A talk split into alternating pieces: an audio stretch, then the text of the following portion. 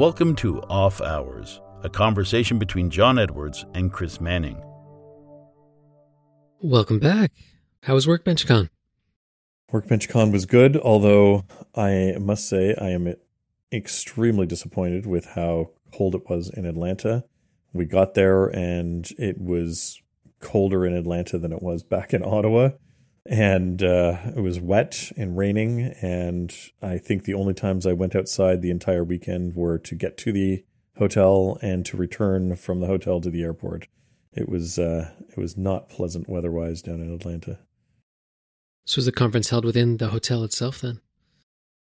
The hotel was uh, nice. It was it's attached to one of the convention centers, one of the large convention centers in Atlanta. So uh, even though it wasn't in the hotel itself, we didn't actually have to leave the hotel to be able to get from from our room to the conference center itself. So that was nice. We didn't have to go outside. Actually, I lie. I did go outside for a brief minute. We'll talk about that in a minute. Um, we, we got a chance to check out some welders and a plasma cutter, um, and that was uh, uh, understandably held outside, not not indoors.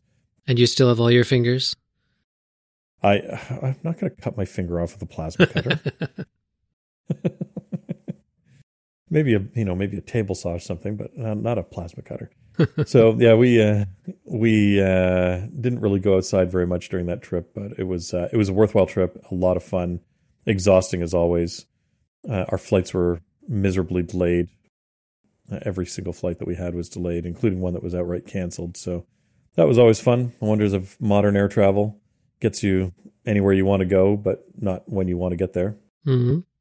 So I saw early on in, in your time there, you, you picked up a new fidget spinner.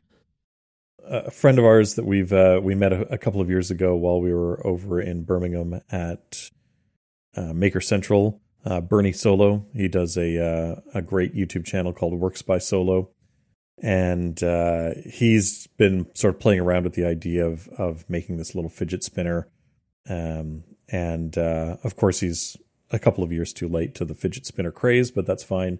He was he was mostly doing this for fun and uh, and sort of as a way of building out this product. And so he's been working on this for the last couple of months. Uh, he's been using a, a great little service bureau down in the States called SendCutSend, uh, which is a great name. They're a laser cutting service. And so they're using fiber lasers to cut all sorts of different materials, uh, all sorts of different metals that uh, normally are are challenging to cut. Like if you're trying to use just a C O two laser, for instance, you're not going to be able to cut most of these metals. And so they're using fiber lasers to cut it. So you just send them the drawings of what it is that you're doing, like send them, you know, AutoCAD files or vector files or whatever of what it is that you want to cut. Tell them what material it is that you want, uh, what thickness it is that you want, and they cut the material for you and send it back. So he was having these uh, all this parts cut, including, uh, well, in this case, he was using sprockets and chain to make this little fidget spinner. Uh, we'll we'll include a link to uh, my uh, Instagram post on it, as well as to the video that Bernie put up on YouTube about it, um, and you can see exactly what we mean.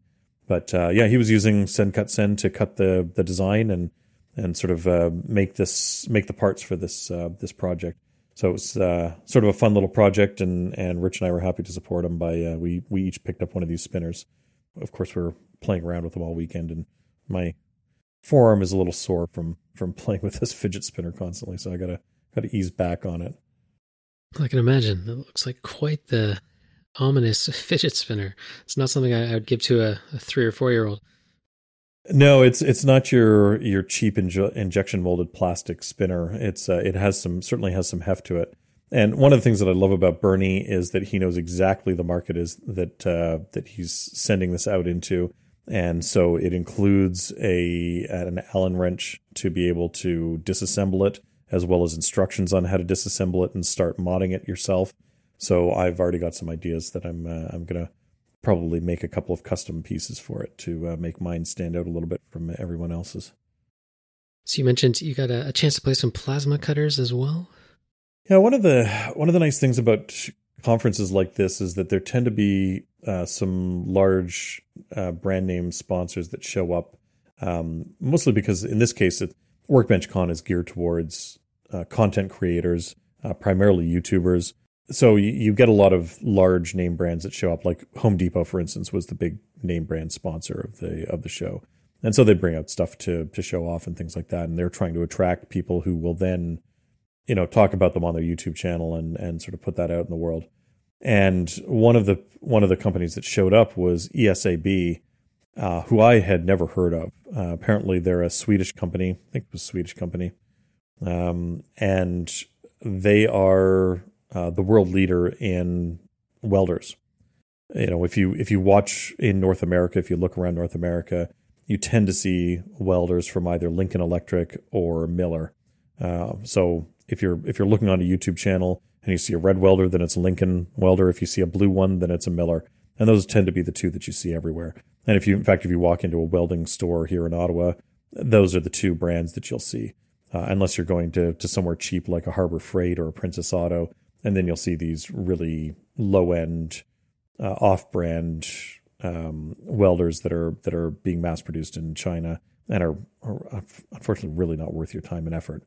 Um, so, you know, I hadn't I'd never heard of E S A B, but apparently worldwide they are much bigger than either Lincoln or uh, or Miller. But because they're they're not really in the North American market, um, you know, they don't really get a lot of uh, coverage over here. So they're starting to push into North America a little bit. And because of that, they decided to come out to Workbench Con, and they had a truck set up with a uh, uh, with a generator, and they had a bunch of welders and a bunch of different plasma cutters set up there.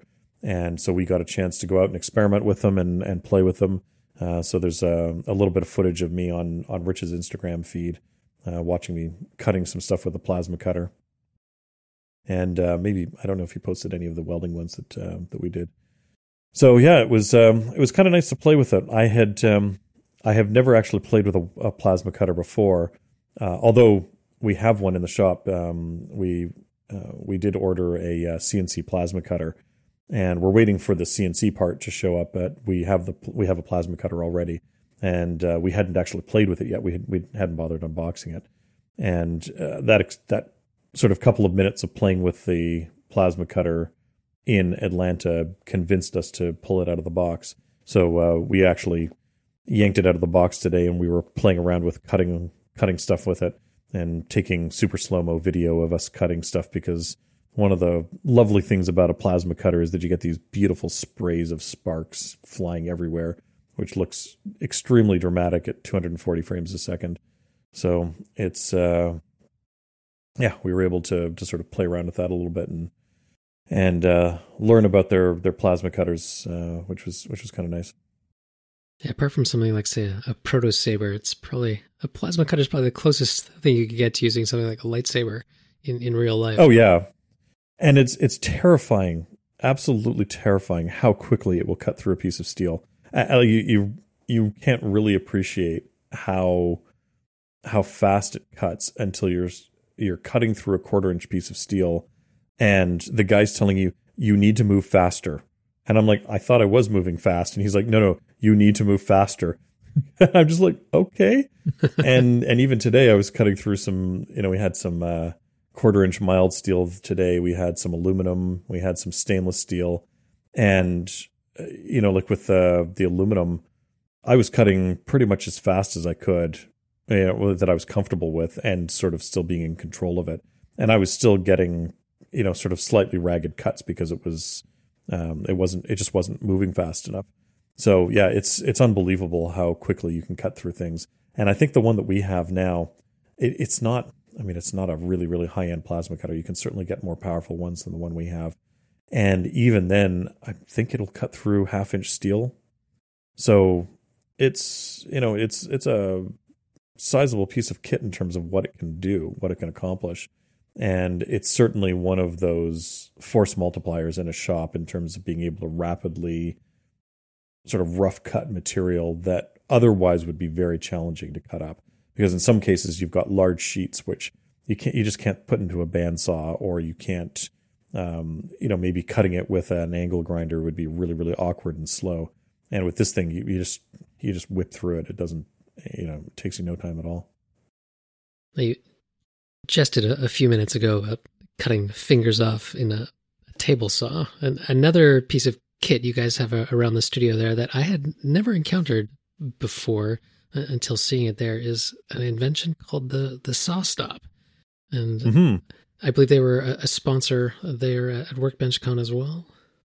Yeah, yeah. Saw stop is, is um, I guess it's a, a market reaction to to some of the lawsuits that started happening a few years ago. There, there was there was a particular lawsuit that happened. I can't remember which brand it was that was sued, but this guy had bought a, you know, one of these table saws and uh, one of these sort of job site table saws. Uh, proceeded to take all the safety features off of the table saw, and then managed to cut off several of his fingers in the saw because, of course, the table saw doesn't care whether it's cutting wood or, you know, or finger. It, it makes no difference. It just cuts through the, you know, whatever it is that you, you shove into it. And uh, he successfully sued this company and said, oh, you should have done something to make it impossible for me to to be able to actually cut off my fingers, which I think is ridiculous. Anyway, um, out of I don't know if it was out of that particular lawsuit or if, if they had already brought come to market with something uh, sooner than that. But uh, SawStop created this table saw, which it's it's basically impossible to cut your finger off. Um, they've set it up so that I think it's, I think it's based on a capacitive system, and so when it feels anything on the blade that's capacitive, it clamps this brake, this aluminum brake, onto the blade, and drops the whole motor mount and blade unit into the table saw where it can't, you know, so the blade isn't exposed. And it does it in a fraction of a second, and uh, it's it's quite impressive to see this uh, see these things in action. And uh, one of the things they like to do is they like to do demonstrations of this thing using a um, uh, using a hot dog, an uncooked hot dog, which sort of looks and feels a lot like a, a human finger. And so they'll sit there and they'll slowly cut a piece of wood with a with this hot dog on top of it. And this the moment that blade touches the hot dog, it will. You know, it will grab the um, the blade and shove it down into the uh, into the body. Uh, it's it's incredibly impressive, and there's basically a minor mark on the hot dog. It, you know, you you can almost not tell where this hot dog was hit with the blade. It's uh, it's quite impressive.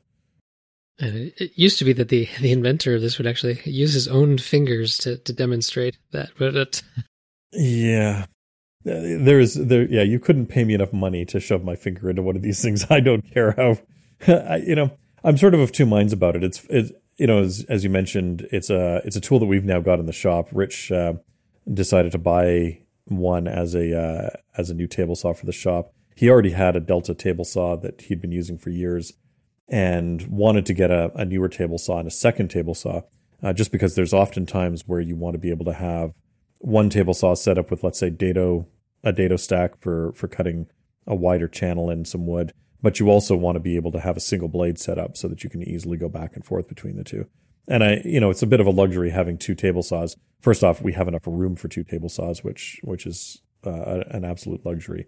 Uh, but also being able to keep the, the setup uh, on two different saws means that you can quickly go back and forth between the two. And, uh, and it saves you a huge amount of time in terms of setup and everything. Um, so that's nice. And then also there's the benefit of being able to use the second saw as an outfeed table for the first saw.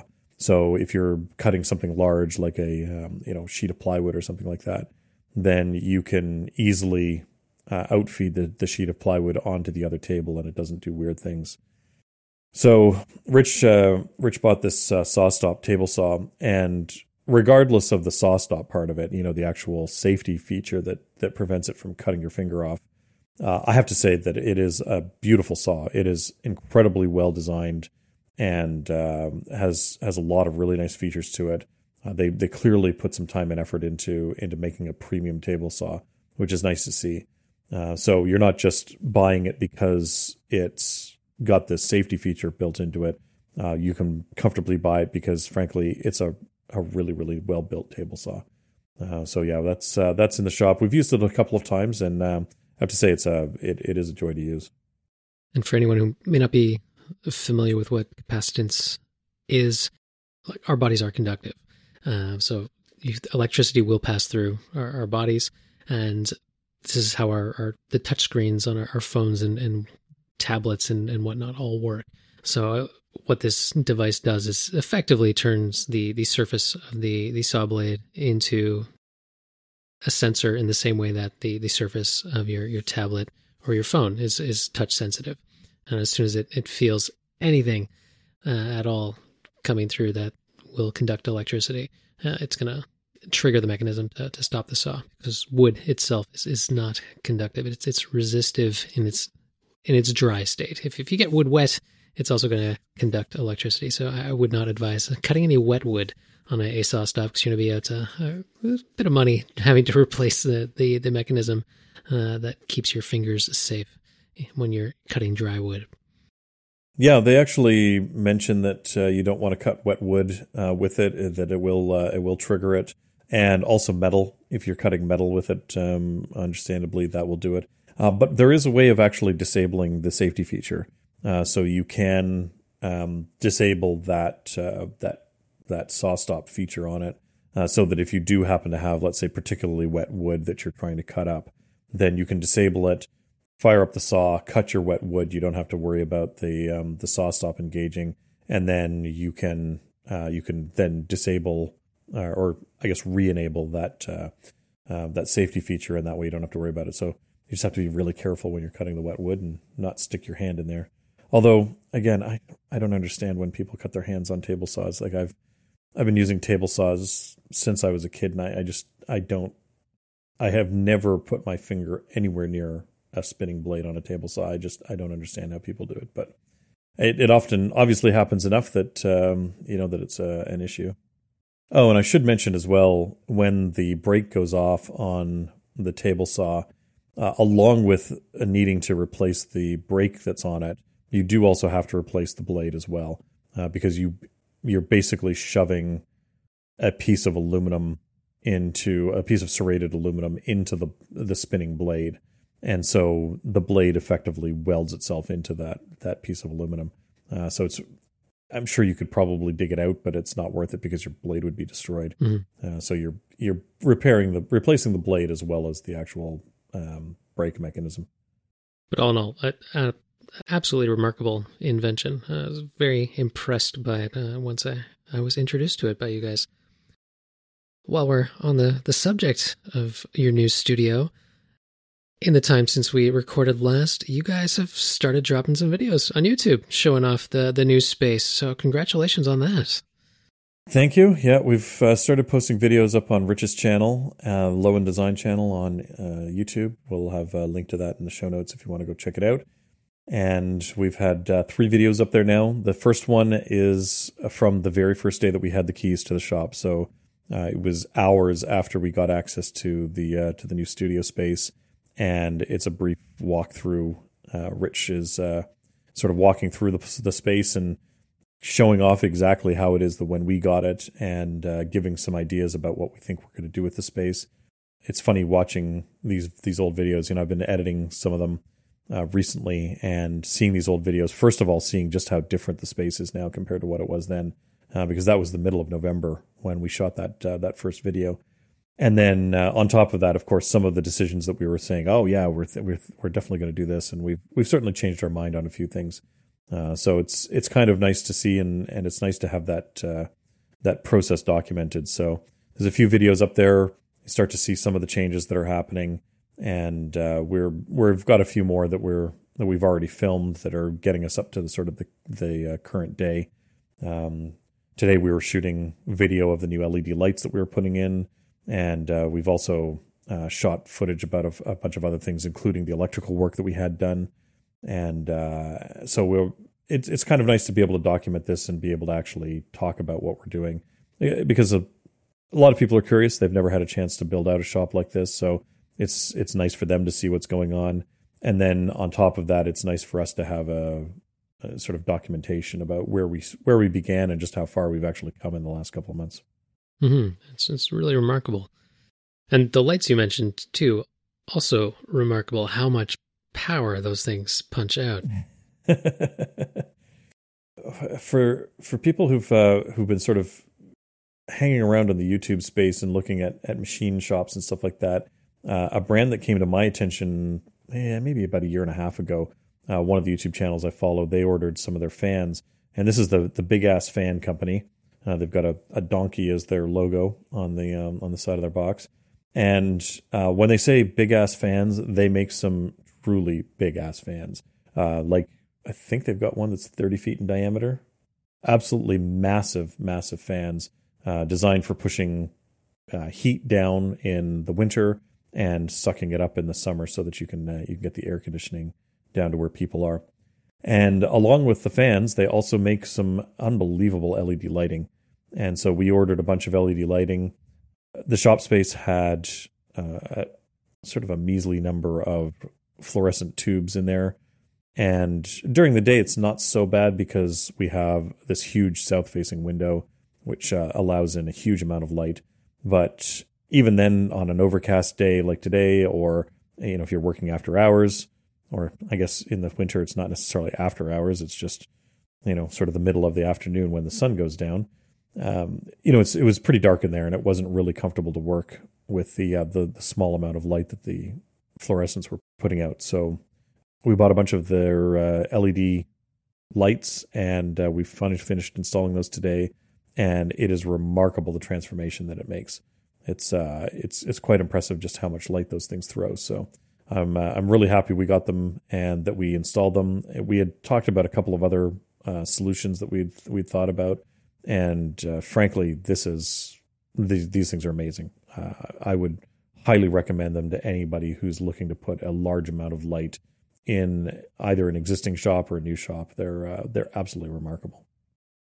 Now you mentioned the the Home Depot was uh, a major sponsor of Workbench Con. How do you think they felt about uh, one of the the presenters saying that uh, the Home Depot is the, the worst place to, to pick up plywood?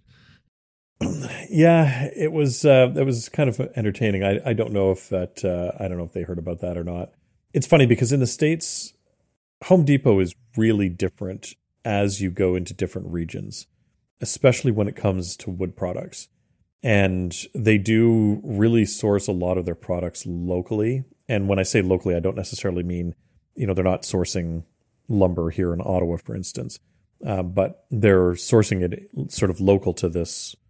They're sourcing it local to this region. And so, for instance, when you buy dimensional lumber here in Ottawa and you're you're using it for building, let's say, uh, you know, regular stick frame construction, then you're getting, I think it's is it spruce that you're getting up here. It's something. It's something like that. It's a, a really crappy, sort of very fast-growing softwood. But when you go into some parts of the U S, like for instance, you go down into the Tennessee area, you start getting southern white pine. And the reason they're using southern white pine for the dimensional lumber is because it happens to be really, really cheap down there. But it's so much nicer than the stuff that we get up here. And um, and so the you do get some some big variance in terms of what uh, what what's available in terms of wood products. And the funny thing is that up here, yeah, so they tend to be better a better place for buying plywood than Lowe's or Rona is here in the Ottawa area. Yeah, so we bought some some high grade plywood from Rona, and it was absolutely horrible stuff. It was uh, compared to the stuff that we bought from from. Home Depot up here in the past, it was really not very good. So going forward, we're actually buying that stuff from Home Depot. But in some parts of the world, the plywood that you're getting from Home Depot is absolutely miserable. And so, yeah, Stevie, the area that Stevie's in, I don't remember where she's from, but uh, certainly it was not the best place to buy it. And oftentimes, if you're looking for good quality wood, eh, Home Depot is probably not your best best place. You know, if you're if you're buying construction grade lumber, then that's fine, but if you're looking for quality hardwood, then don't go to your Home Depot. You can find some of it, but you are really going to overpay for whatever it is that you get. Uh, you're better off finding local wood suppliers. Uh, they'll be able to hook you up with much better quality wood and uh, often uh, a much better selection of wood than what Home Depot will get you, and then at a fraction of the price of what Home Depot is going to be able to charge you for it. And you guys have been going through quite a bit of wood, building all the, the workbenches and, and shelving that, that you've put up in the, the last couple of weeks. Yeah, we've uh, we've gone through quite a bit of uh, quite a bit of lumber in there. We've got a, an entire wall of workbenches at this point, basically, and we've got a couple of rolling work rolling workbenches that are in there. Uh, that's something else we're filming some video for, is the uh, sort of the standard, the low-end standard bench, which um, Rich created in his shop originally, and we've sort of standardized on for our for our work in there. So yeah, we've gone through quite a bit of lumber, quite a bit of plywood, trying to get those things set up. Uh, but it's so nice having large surface, large horizontal surfaces now to be able to work on. Uh, it makes such a difference when um, when it comes to getting things done in a, in a shop space. So yeah, slowly but surely we're we're getting various workplaces set up. Certainly the wood side of the of the shop is uh, is getting much closer to actually uh, being up and running and ready to go. Um, on the metalwork side, friend of the show, Paul Burberry, came out a few weekends ago and helped me level up some of the machines.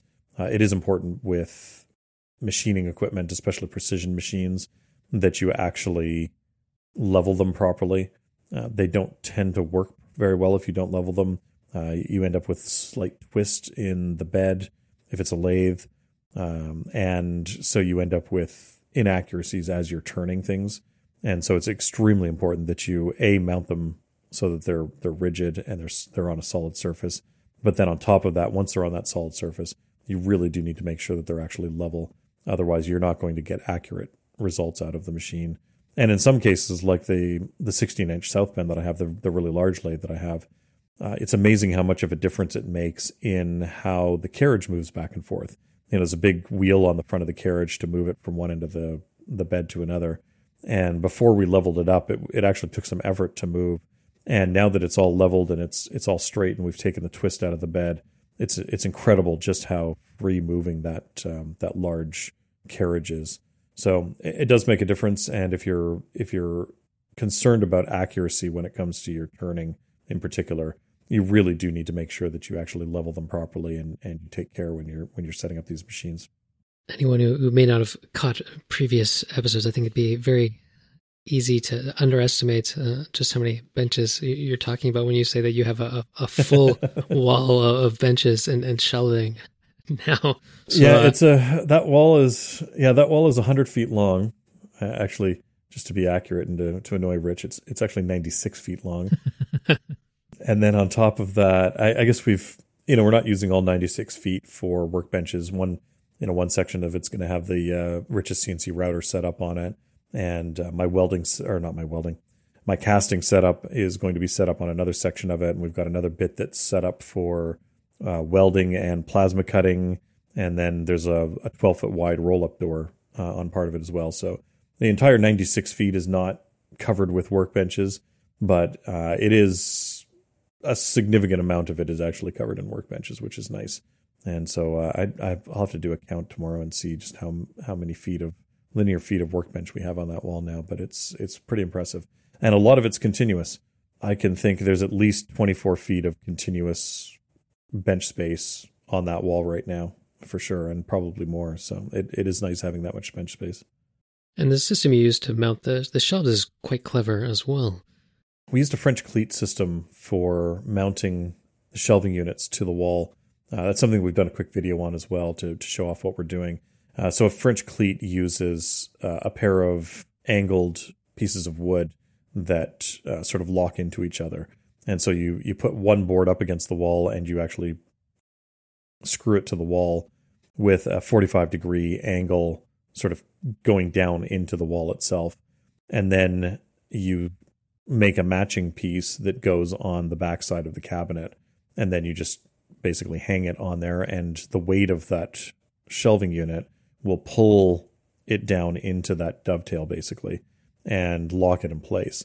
But the nice thing is that you just have to lift up the bottom of it and you can comfortably slide that shelving unit along the wall as far as you have a French cleat on there. Uh, so it's a, a very nice way to very quickly mount this sort of thing, you know, this sort of a, sort of a heavy cabinet or heavy uh, shelf unit like what we've got, and be able to quickly mount it on a wall, move them around as you need to, and get them in the right place. And then, of course, you can still secure them to the wall afterwards if you want to, if you don't want it moving around on you afterwards. Uh, but it's a, a really nice system. Uh, Rich has used it in the past for a lot of different work, and you often see it in high-end cabinetry work where you're you're doing a kitchen, let's say, and, you, and you'll often mount uh, cabinets, kitchen cabinets to a wall using a French cleat system like this. And uh, yeah, it's a it's a great system. Uh, there's actually this our IKEA kitchen that we have in the gallery space. Um, the, you'll see that in the third video, I think. Uh, that actually has a similar sort of French cleat system, although IKEA is using um, a metal strip to do it instead of a. Um, in our case, we're using a three-quarter inch piece of plywood. Uh, so they're they're using a slightly more efficient system if you're mass producing the furniture. Uh, but in our case, it's you know it's it was easy just to use a, a three-quarter inch strip of plywood and and put a forty-five degree bevel on it. And uh, yeah, it makes it makes the installation go so fast. It's uh, it's quite impressive. And have your lathes all found a, a home now that you've got the electrical drops in? The lathes are all in place, or at least the ones that um, that I'm I'm most concerned about. Well, I shouldn't say all the lathes are. Two of the lathes have a home. Um, two of the many lathes have a home right now. Uh, so the the Cromwell lathe, which is what I use my as my precision lathe, my large precision lathe. And really what I tend to be doing um, casework on these days, uh, watch casework. Uh, that has a home and it's been leveled and it's set up. And then the large sixteen inch South Bend lathe, that's been set up and, and um, configured. Rich's ten by twenty-two metal lathe, that's in place and, and um, sort of set up. We haven't really used it or had much need for it, but that is there and ready to go. Uh, my watchmaking lathes, those haven't been set up yet. We still haven't worked on the upstairs office slash shop space. So uh, that that's still waiting for for some more work to be done up there before I get the watchmaking uh, lathes up and running up there. And you recently uh, sent me a, a new uh, shop shop watch you're, you're considering getting. I don't, I don't know. This this doesn't sit well with me, this particular timepiece, but I, I am impressed by how well received it appears to have been by by the general populace. I'm thinking it could be the perfect shop watch, or maybe the perfect dive watch. Yeah, it's a, a Kickstarter that uh, that somebody. Oh, Rich was. Yeah, of course it was Rich who sent me this. And this watch is based on a Casio F ninety-one W, which is a, a very, very mass-produced, very cheap watch, and. What they decided to do was they three D printed a resin case to put the movement into. And so they drop the movement in, and then they fill up the space with liquid resin and cure that resin afterwards. So it's essentially a solid state watch by the time it's done. Uh, being an electronic watch, of course, it doesn't, you don't need to be able to wind it or anything like that. Um, the battery is in the back, and, and it gets captured in there with uh, you know along with uh, with the movement itself. So yeah, they've uh, they've created this solid state watch out of uh, basically a solid block of resin with a uh, this Casio uh, electronic movement inside of it. And uh, I I could tell when I sent it to you that you were absolutely horrified by the idea. Oh, horrified's a bit strong, but uh, it's not not my cup of tea. It is amusing because the idea behind it is that. Um, You can't, they will set it to whatever your uh, time zone is when you purchase it. They'll ask you what time zone you're in. So you can get it set to Eastern Time or G M T or whatever you want. And once it's set, that's it. You can't readjust it. You can't fix the time on it. If it wanders, and it probably will wander, then too bad. It's just going to be off a little bit. And they expect the battery life should be somewhere around ten years. Uh, so... You're going to have a ten-year watch, and after that, it shuts down. So it's sort of an amusing idea. I can understand why it's why it's sort of hit hit enough popularity on uh, on on Kickstarter, just because it is one of those things that uh, that will sort of get some attention. Watches in general get attention on Kickstarter, but this is sort of an amusing idea. And uh, yeah, as you sort of mentioned in the lead into this, it may be the perfect shop watch because. A, it's cheap and pretty much indestructible, right? If um, if it gets scratched up or whatever, just need to bring it over to the buffing wheel and, and buff out the, the scratches in it, and, and I'm good to go. So hey, maybe maybe the perfect shop watch for me.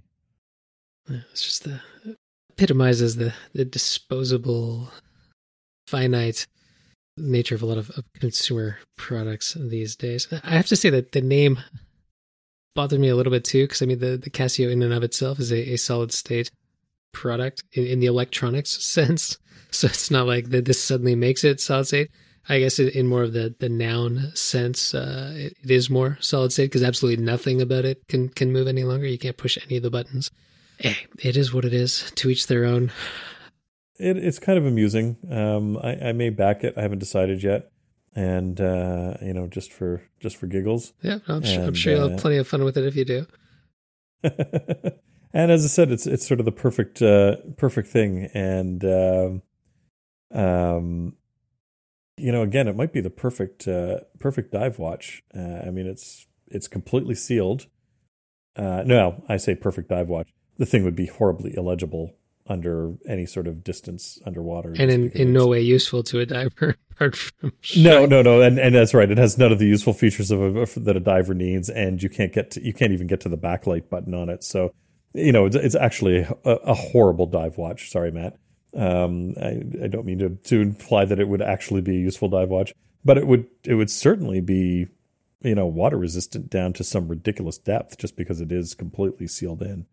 Um, so yeah, it's, uh, it's kind of amusing. We'll see what, uh, we'll see what comes out of it though. The indestructible side of it reminds me a little bit of the, for whatever reason, the, the Casio G-Shock that, uh, was worn by a, an indigo dyer in, uh, there's a book called The Man and His Watch. And, uh, this, this perfectly, I, I believe it used to be a white Casio. It's taken on this incredible hue just because of the, the dye that this gentleman works with day in and day out. And of course, the gentleman's hands are, are dyed by the, the indigo that he's working with as well. Casios ha- have earned their reputation for, for a reason as, as being made of real tough stuff. If you want to get a quartz watch and, and you want it to be reliable, yeah, go with a Casio. Uh, they're suggesting that it, it tends to wander by about fifteen seconds a month. I don't know that that's I don't know that that's that common. I think it, it probably wanders less than that, but uh, you know, over the ten year period, it's certainly going to have wandered by uh, by multiple minutes. Uh, it's uh, maybe even even significant minutes. So we'll see what happens. And of course, it also isn't going to do you know be able to uh, keep track of um, of that horrendous daylight savings time that we have to deal with on a regular basis. Although maybe by the time this dies, we'll have finally abolished the uh, the daylight savings time system, so we'll see. Oh no! So hopefully, but, we'll have um, that abolished by the time this Kickstarter actually starts shipping. Yeah, that'd be nice. Doubtful, but nice.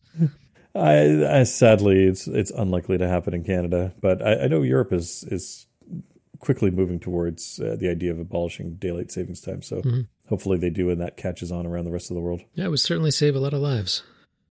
It it certainly would, and uh, I. stop pissing me off on a on a yearly basis. Oh, and there are more accurate Casios out there as well. With the, you can get thermocompensated and radio controlled and, and all that sort of stuff as well. Uh, if you if you want to get into the, the higher price tiers of the, the Casios that are out there. But of course, those probably aren't going to last quite as long battery wise either. So uh, this mm-hmm. is probably one of the, the longest in terms of battery life, which is why it's appropriate in this case. And it's impressive how far they've they've come with the analog quartz watches out there as well, with a, a number of, of movements now on the market that can get up to ten years of battery life.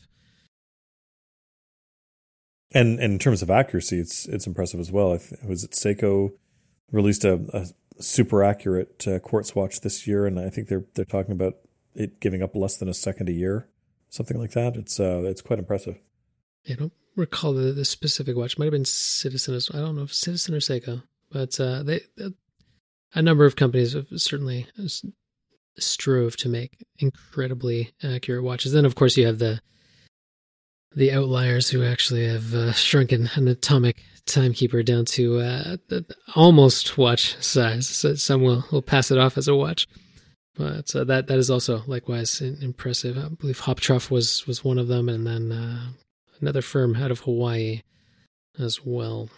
Yeah, I'm not sure you can convince me to wear an atomic watch on my wrist. I, I think the, the radio controlled watches are probably probably as as good as you need, but I'm not sure that I need to, to actually put an atomic watch on my wrist. Well, your Apple Watch is pretty darn close in terms of accuracy. It's it's kind of absolutely. Uh, yeah. it's almost eerie when you get a whole bunch of them lined up in a row on the same face, particularly if you're using like the one of the cartoonish faces, the, the Mickey Mouse or the, the Minnie Mouse, and they're all tapping their foot precisely in sync. It, and that's just it. These days, obviously, you know, if you need an accurate timepiece, look at your phone. It's picking up time from the cell serv- cell provider, and that's getting time from the G P S system. So it's uh, which is getting time from the most accurate atomic clocks in the world. So it's it's pretty it's pretty unlikely that your phone is going to be off by any significant amount. And if it is, then it's probably been unable to connect to any kind of network for a significant amount of time. And it's notable just how far that technology, well, I shouldn't say the technology itself, how far cell phones and, and smartphones have, have come in such a short period of time. Because the early iPhones were were terrible timekeepers. But then they also weren't, they didn't have G P S units in them, and they also probably weren't contacting the cell providers as often because they wanted to save on battery life and things. So mm-hmm. yeah, the it's amazing how much of uh, how much advancement we have we've had in thirteen years in terms of of being able to connect to the network and get quote unquote frivolous updates like time updates, right? And um, and so yeah, you're right. It, it's amazing how much of a how much of a gain we've had in that time. Now the Casio F ninety-one W is among one of the most mass-produced timekeepers on the planet. On the complete opposite end of the spectrum, we have George Daniels, who produced less than thirty pocket watches entirely by hand in his lifetime. And an interesting article published on Watches by S J X recently showcased uh, a watch that he was not able to complete uh, before he passed away, and is a, a part of the, the Daniels Trust. Is currently on display at the Clock and, and Watchmakers uh, Museum exhibit in, in the Museum of Science in London. And it's just, I find this to be a, a really a fascinating piece of horological history, and just, uh, and it provides some insight in, into the, the process and, and craft Uh, of Daniels that uh, we, I would say, really wouldn't have otherwise. This is this is a, a piece of, of horological history that is sort of frozen in time. It's interesting because this is probably, I guess you could say this is actually the rarest of the Daniels watches because it's nearly complete but isn't actually complete. So um, it, it you know, in some ways it's even rarer than the, the ones that he did finish. And as you say, it's it's interesting because it presents a sort of time capsule of a master watchmaker partway through finishing a watch. Although I, I haven't had a chance to really dig into this article, and I'm not sure how much detail it actually goes into, um, but it looks like it is, um, you know, a large part of this is actually complete. It's it's not as though, you know, this is, let's say, five or six parts and a and a main plate. Uh, there, there's significant work that's been done on this watch. It looks like the tourbillon and a cage and, and everything has already been finished. Uh, the barrels are there. Like there's, there's a significant amount of work that's been done on this watch. So it, does the do, do they go into exactly what needs to be done at this point to, um, you know, to turn it into a functioning watch, or is it? Uh, uh, do they do they not really go into that? They do detail the, the various components that were, were not yet complete. And uh, th- as this is owned by the, the Daniels Trust, uh, they will actually be turning the watch over to Roger W. Smith, who was George Daniels' sole apprentice. And he will be carrying this piece out to completion, as he did for a number of timepieces that bear the Daniels name uh, that were produced towards the end of, of Daniels' life and uh, even on past uh, his passing.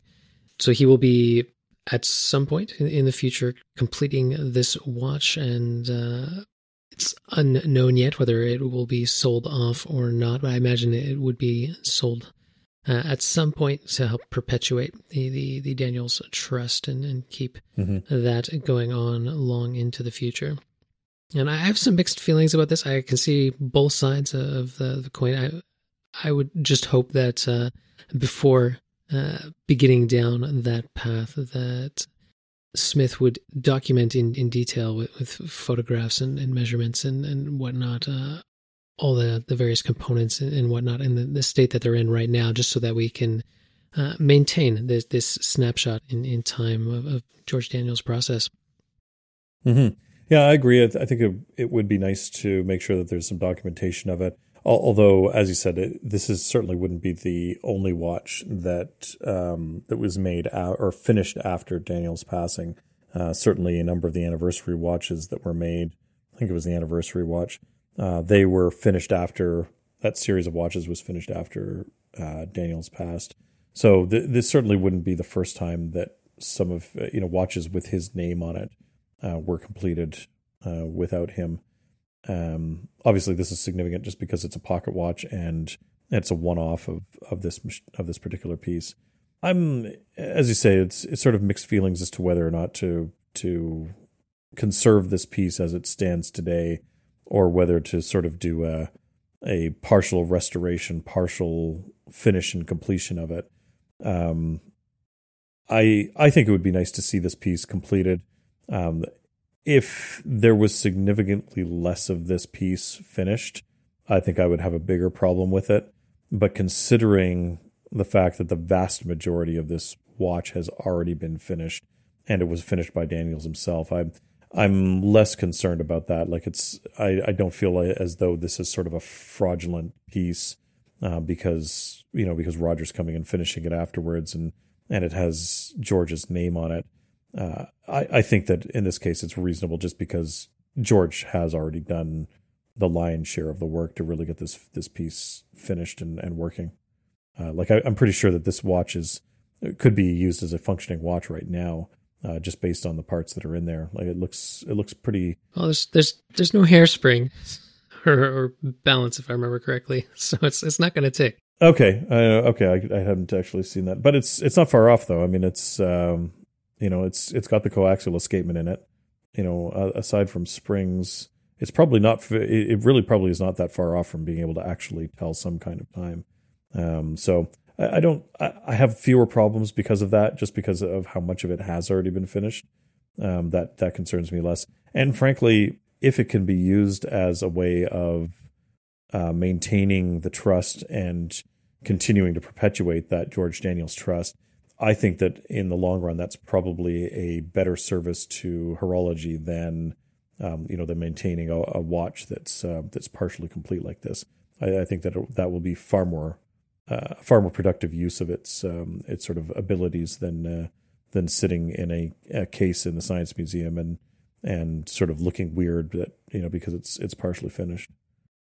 And the one area where Roger is going to have to exercise the most artistic license in bringing this watch to completion is on the, the dial side of the watch, uh, because uh, there there are no drawings, uh, nothing uh, exists for, for how Daniels envisioned this piece looking in the end. But there is enough uh, historical record and evidence of the way that, that he completed his watches and what the, those dials look like. And there's enough continuity and, and D N A within those that I think that Roger will be able to to strike the right note and, and be able to make something that looks quintessentially uh, like a George Daniels timepiece.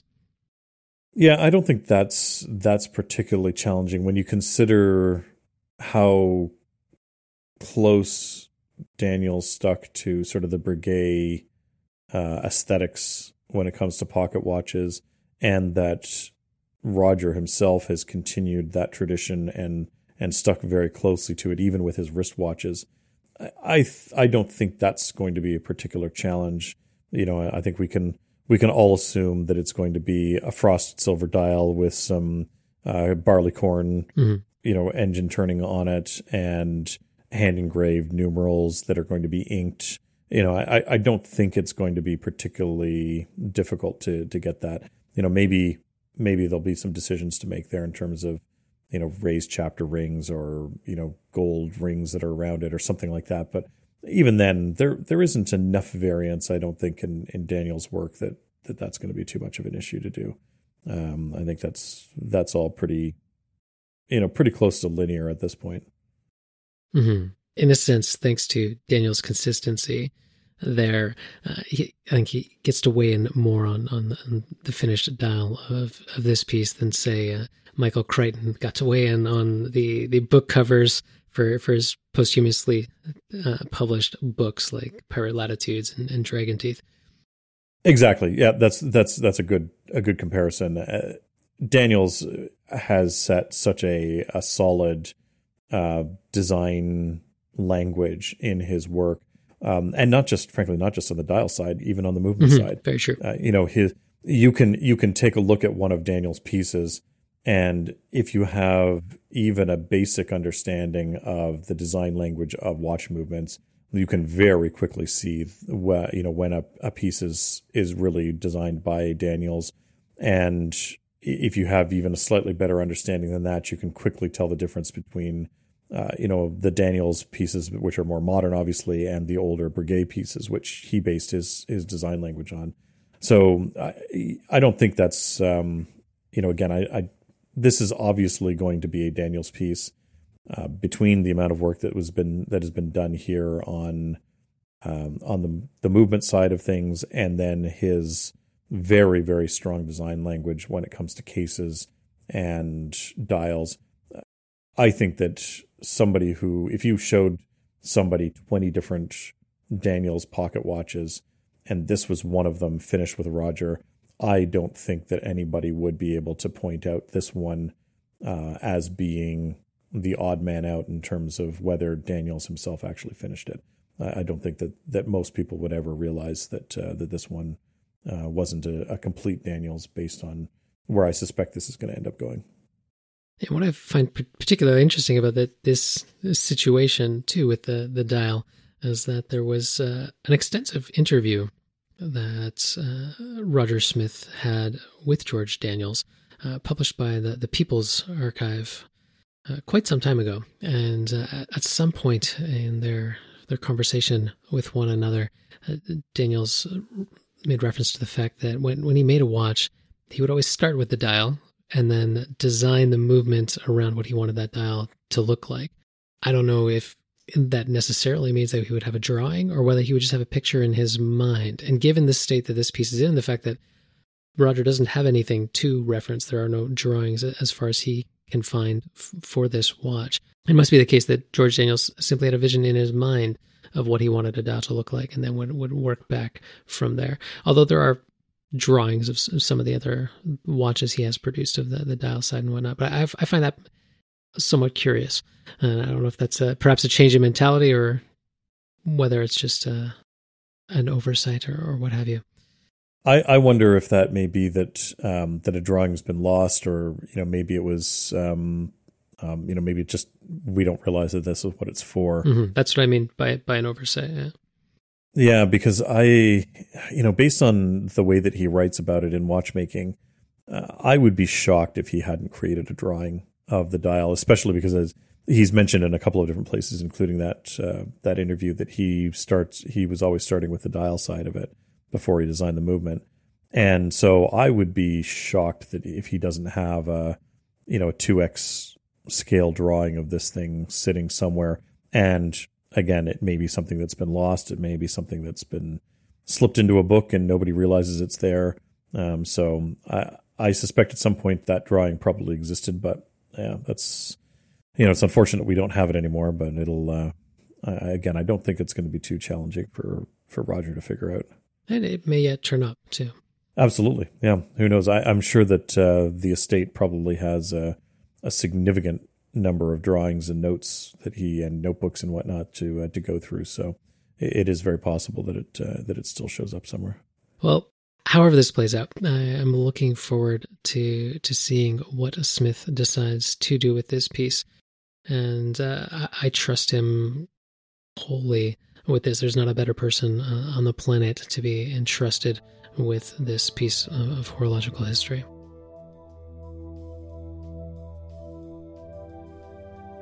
Thanks for listening to Off Hours. You can find detailed show notes at off hours dot show. If you'd like to keep up to date with the show, follow us on Twitter at Off Hours. John can be found on Twitter at Under the Loop, and Chris can be found on Twitter and Instagram at silver underscore hand.